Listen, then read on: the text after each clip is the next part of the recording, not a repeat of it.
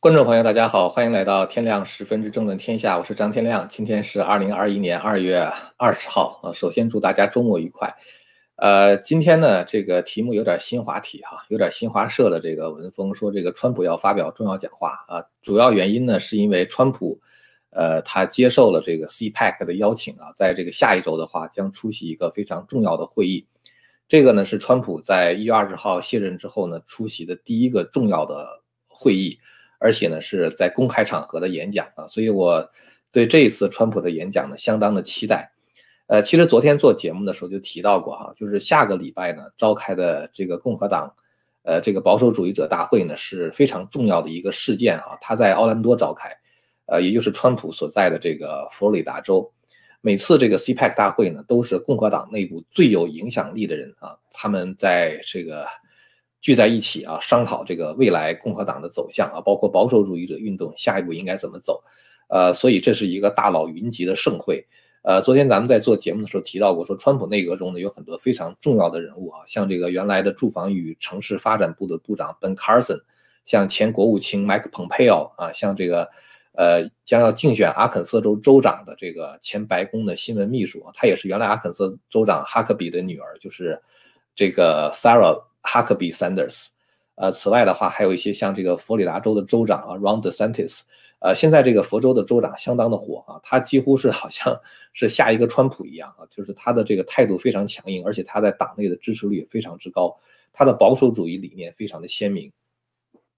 此外呢，还有像这个呃南达科他州的州长啊，像这个呃这个两院中像 Josh Hawley 啊，像 Mo Brook 等等，就很多保守主义者，他们都会出席。呃，昨天晚上我们做节目的时候呢，就是我们就提到说，这个 CPAC 的主组织者他们向川普发出了邀请，但是呢，川普并没有确认他会来。呃，然后昨天做节目的时候，我说我估计川普会出席。那么今天的话，就看到了这样一个好消息哈，川普呢就会出席，而且呢将发表这个非常重要的讲话。呃，其实我觉得是像 Nancy Pelosi 哈，他这个两次弹劾川普也好，那或者说他要继续调查一月六号的这个国会冲击事件。甚至他们为川普量身定做了一个法律，说某一个总统如果要是这个被弹劾两次的话，就不能够埋葬在阿灵顿公墓啊，不能够由联邦拨款来这个建造以他的名字来命名的一些图书馆等等一些一些一些建筑物等等，这些东西的话，都是因为他们心中非常清楚一点，就是川普呢已经成为了保守主义者的精神领袖。呃，我看很多朋友讲，就是说，如果这个 Dominion 这个机器如果不解决的话，就就二零二二年、二零二四年就不要想了，什么什么的。其实大家可以想一个常识问题哈，就假如说有一个人哈，学生啊，考试作弊啊，这个被大家呃逮住了啊，逮住了之后的话，你下一次考试，如果你用同样的方法作弊的话，那基本上成功的概率是很小了啊，因为大家已经知道了是说，这个你可能会这样做，那么自然就会有所防范。所以这一次的话呢，我觉得就是说，呃，二零二二年和二零二四年大选的时候呢，这个其实共和党的希望还是挺大的。不能说共和党，就是应该说保守主义者啊，他们的希望还是挺大的。呃，如果说二零一六年呢，就是川普的胜选打了民主党一个措手不及哈，那这次二零二零年大选的话，民主党的种种这个大选中采取的手段也是打了共和党一个措手不及。所以两方都措手不及，一次的话打平了啊，所以我觉得下一次的双方都会，呃，做做到这个最好的准备啊，就是把这个就要做出这个最好的准备，呃，也就是说呢，你用同样的方法不见得奏效了啊。川普二零一六年打了民主党一个措手不及，然后这一次二零二零年的时候的话，就是因为民主党他们准备的要远远的比川普充分的多啊，所以这个这个就我就是我们现在看到这样一个结果吧。那么，二零二四年的话呢，如果共和党也能够好好准备的话啊，我觉得这个希望还是非常大的啊，甚至二零二二年的时候希望就会大。所以，其实民主党已经看到了这样的一种趋势啊，就是川普呢会王者归来，因为川普呢一定会利用这四年的时间，甚至两年的时间重整共和党啊，把共产党把共和党变成一个 mega 党啊，就是这个呃执行这个 America First 或者执行川普主义啊，这个川普 ism 这种党。而且川普的话呢，也必然领导共和党参加二零二四年的竞竞选。尽管川普本人现在还没有肯定的说他会参加二零二四年的竞选，但是我认为他一定会啊。大家可以把我讲的话放在这儿哈，咱们 看一看我说的对不对哈，猜的对不对？大概率上，我认为川普一定会啊。川普在接受这个 Newsmax 访问的时候，不也是讲嘛？他说他非常怀念在白宫当总统的岁月啊。所以我觉得，无论是从这个他对于这个呃美国的热爱也好啊，包括他这个为了实现自己的政治理想啊，包括实现他人生这种人生中这样的一种政治生涯的这种呃这种成就吧，我觉得他都会在二零二四年的时候呢参加竞选啊，竞选总统。而且等到川普王者归来的时候呢，他已经看清了谁是他的盟友啊，谁是假装的盟友啊，然后谁是他的敌人。那个时候，川普将不再会像2016年第一个任期一样孤军奋战啊，他将会建立一个坚强的团队来抽干抽干这个华盛顿的沼泽啊，甚至可能去调查2020年这个大选的真相。所以我在昨天呢，就是节目中估计川普会出行 C CPEC 大会呢，就是基于这样一个基本的判断啊，那就是川普要回归，要竞选，因此呢，他必须尽快的回到公众视野，而 CPAC 就是一个最为重要的平台啊，保守主义者最瞩目的一个平台。我认为川普在下一周的演讲中极可能会宣布他未来的一些计划，不管是建立他自己的社交媒体也好啊，包括这个。推动共和党的草根运动啊，培养这个 MAGA 这个或者是川普主义的接班人，或者是参加2024年大选啊，这这些方面的话，川普可能都会透露一些非常重要的消息，呃，咱们就拭目以待吧。这个 Nancy Pelosi 呢，他的这种打法还是传统政客的打法啊，比如说他认为如果弹劾川普两次的话，川普的民望就跌到谷底了啊。其实他不知道，左派对川普打压的越狠，川普的支持者对他的支持呢就越加的坚决。呃，他因为我们会认为川普是一个替大家挡箭的那个人啊，呃，所以呢，其实从二零一六年开始，所有打击川普的策略都没有动摇川普的基本盘啊，从来都没有影响过川普的支持率。对这一点的话，我觉得左派是非常失算的。我可以预计到一点，就这次 CPAC 大会，当川普走上讲台的时候，我们会听到雷鸣般的掌声和这个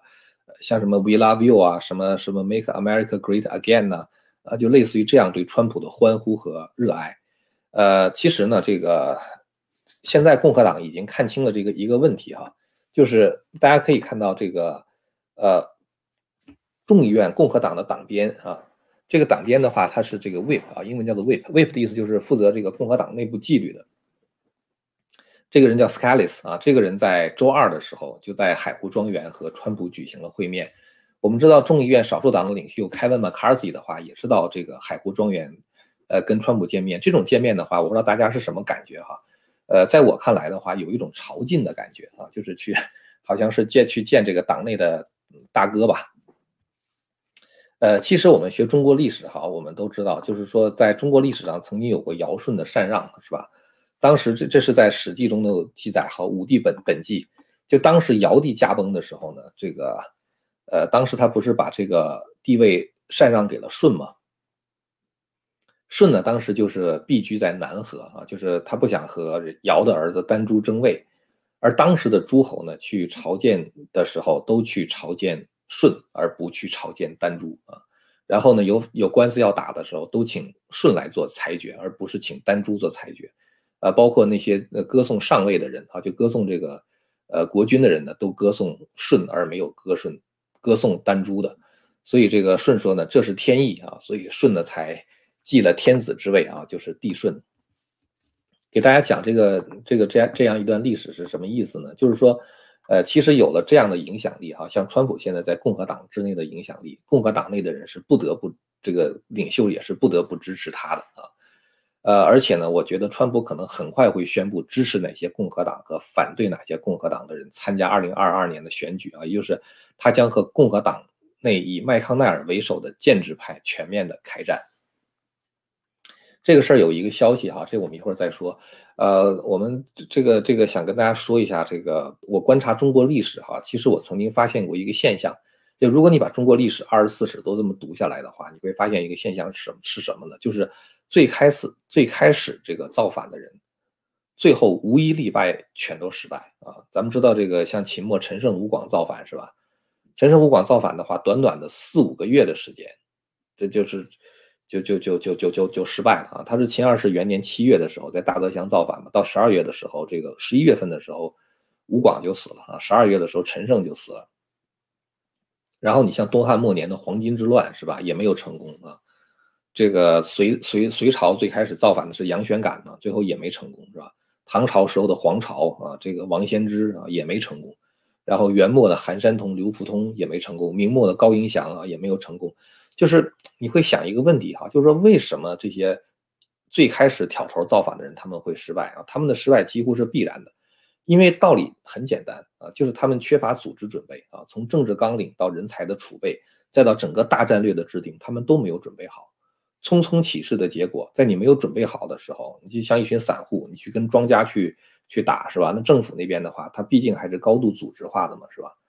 那你的结果是只能是失败啊。所以其实当一个军事集团在准备好了以后啊，当你也是变成一个高度组织化的一个集团啊，然后这个人才的储备啊、政治纲领啊、整个是这个呃这个这个军事战略的部署等等都已经想好了之后，那你成功的可能性就大大的增加了。其实呢，二零一六年哈，当然我可能拿中国历史举例子，大家可能会觉得这个这个这个是不是恰当哈？你自己去想一想，二零一六年大选的当天晚上啊，我曾经给这个朋友发一个短信，呃，我在 DC 的一个朋友了，因为这个当天晚上看到大概十二点一点的时候吧，我记得那个川普当时这个胜选的这个趋势已经非常明朗了。二零一六年的时候，二零一六年。我就给一个朋友发了一个短信，我说我们今天晚上看到的是一场革命啊，呃，但是其实呢，川普当时就有点这种就是草草根逆袭的感觉了，是吧？其实他是没有做好组织准备的啊，包括共和党内部建制派跟川普不是一条心的，所以川普二零二零年这个现在这个就是遇到这个情况，当然我们知道背后有很多非常复杂的原因了哈，呃，但是川普确实是在。这个整个竞选的这个策略上啊，在对这个敌人的这个狡猾程度的认识上啊，呃，其实是准备不足的。我想未来四年的时候呢，川普已经不再是今年的川普了，川普已经是变成了一个知己知彼的川普了。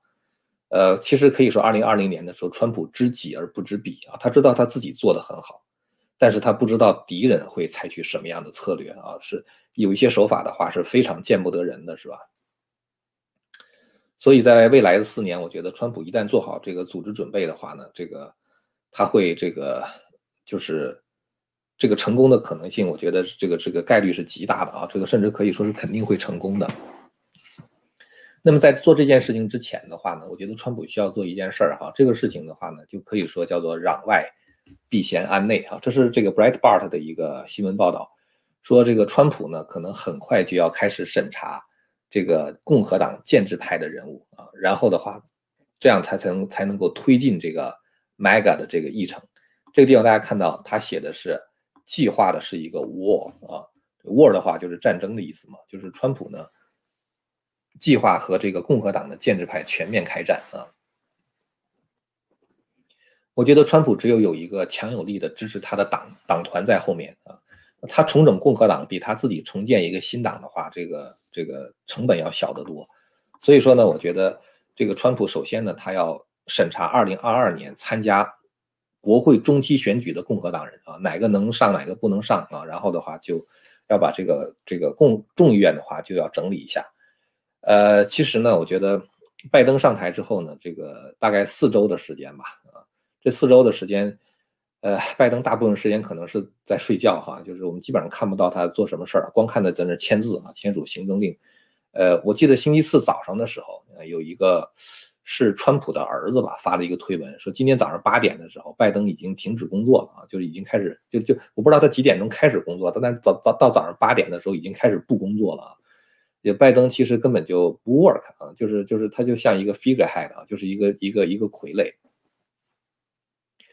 拜登上台这四周呢，证明了一件事儿啊，那就是川普是一个非常伟大的总统啊。每当拜登干一件荒唐事儿的时候，我们就开始怀念川普，是吧？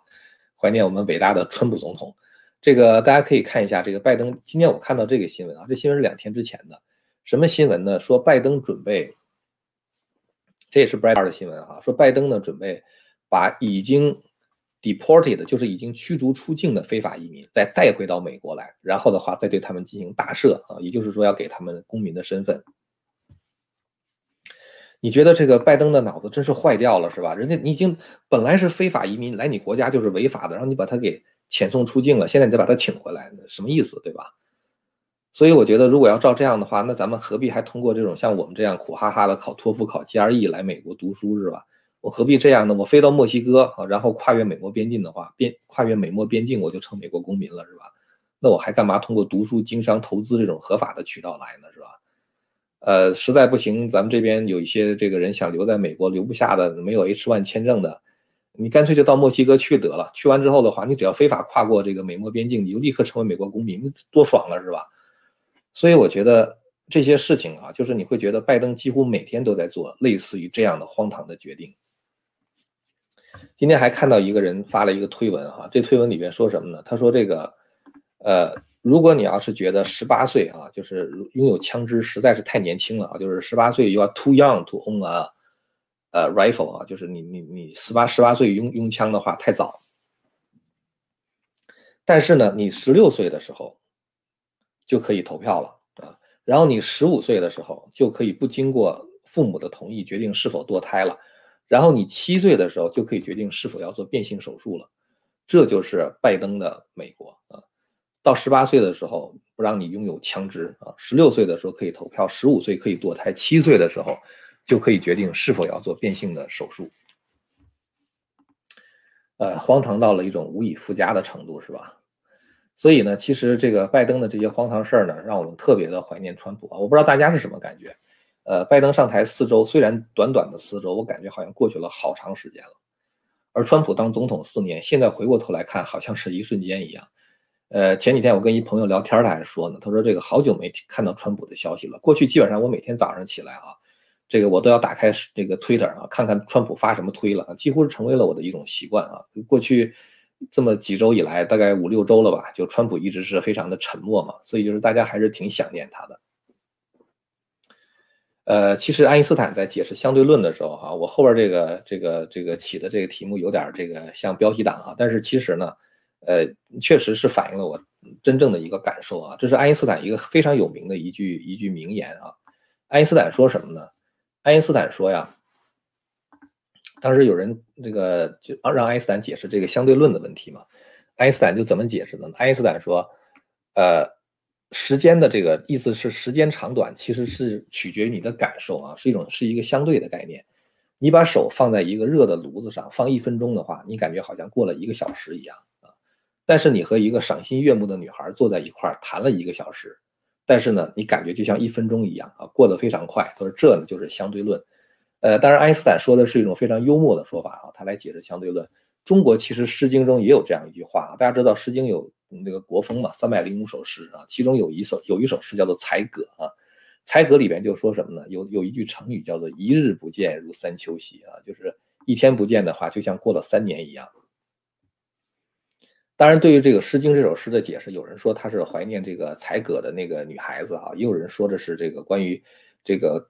国君用人才啊，什么之类的啊，但是不管怎么样，这个一日不见如三秋，是不是有点像那个爱因斯坦讲的那个相对论呢？是吧？呃，昨天呢，就是给大家看了一个拉斯穆森的民调啊，说不光是共和党啊，包括这个很多的民主党呢，他们都认为这个拜登呢，其实只是一个 figurehead 啊，他只是一个 puppet 啊，就是属于极左翼的这个一个傀儡啊，呃，全国。的选民中有一半以上的人啊，有百分之五十四的人啊，认为这个，呃，拜登只是一个傀儡。今天呢，这个福克斯新闻的著名主持人叫 Low Dobe 啊，他呢也发了一个推文啊，这个推文里边说什么呢？说 One in six Biden voters would have changed their vote if they had known about scandals suppressed by media 啊，就是拜登的选民中有百分之。大概是相当于每六个人中就有一个人啊，说如果他们知道了被媒体抑制的关关于拜登的丑闻的话，那么他们就会改变他们的这个投票的那个投票给的那个人啊，也就是说，实际上也就是说六分之一的拜登选民呢会投票转而投票给川普。咱咱就不说拜登的选民这八千万里边有多少是真的假的啊，咱就说八千万都是真的，那么其中。六分之一的话，咱们就说八千一百万嘛啊，那六分之一的话呢，呃，大概也就相当于十十三万五千人吧，相当于十三万五千人除以六吧，十三万五千人，啊，不是十三，sorry，一千三百五十万人是吧？川普现在已经得了多少票？七千五百万票是吧？那再加一千三百五十万的话，那川普得了八千七百万票啊，那就不得了了是吧？不得了。所以其实呢，这个民调呢，它也反映出来这个，呃，这个川普在二零二四年胜选的可能性啊，因为大家已经看到了这个民主党的荒唐。呃，今天呢，因为是周末，没有太多的大新闻哈，我就是就着这个 CPEC 这个会议这事儿哈，就是预测一下下一周川普，当川普再次出现在公众面前的时候，他可能会采取的行动。呃，川普出来的本身，他的政治意味就非常的强大啊，就是这就意味着川普，呃，准备重新回到公众视野。像川普这样的一个人哈，他其实是一个可以说是这个很很 man 的一个人啊，就是很有雄心壮志的一个人。他干什么东西不做则已啊，要做的话就做最好。所以他既然回归政这个政治圈的话啊，我觉得他极大概率上就是准备重新竞选总统了啊。这就是我对呃他的一些预计啊。大家相不相信的话，先把它记下来啊，到时候呃这个看看我说的对不对啊。呃，今天咱们就简单的说这么多了哈。如果你要是对我们谈的内容感兴趣的话呢，欢迎您订阅和传播这个频道。呃，然后同时的话，跟大家再呃重复一下啊，就是我们这个会员网呢，现在还是有这个半价的优惠啊。就是如果呃大家想看一些深度思考的东西啊，就像今天我讲的那个关于这个历史上，呃不同朝代哈，你看这个总是第一个造反的人最后会失败啊，就类似于这样对历史的一些反思呢。呃，在我的中华文明史系列里边，就在我的会员网站这个节目里边的话呢，也是这个广泛的谈及，有很多类似于这样的内容了。呃，如果大家要是感兴趣的话呢，也可以去订阅一下我们这个会员网啊，来支持我们。呃，好了，今天的节目呢就说这么多了，感谢大家的收看，祝大家周末愉快啊，我们下次节目再见。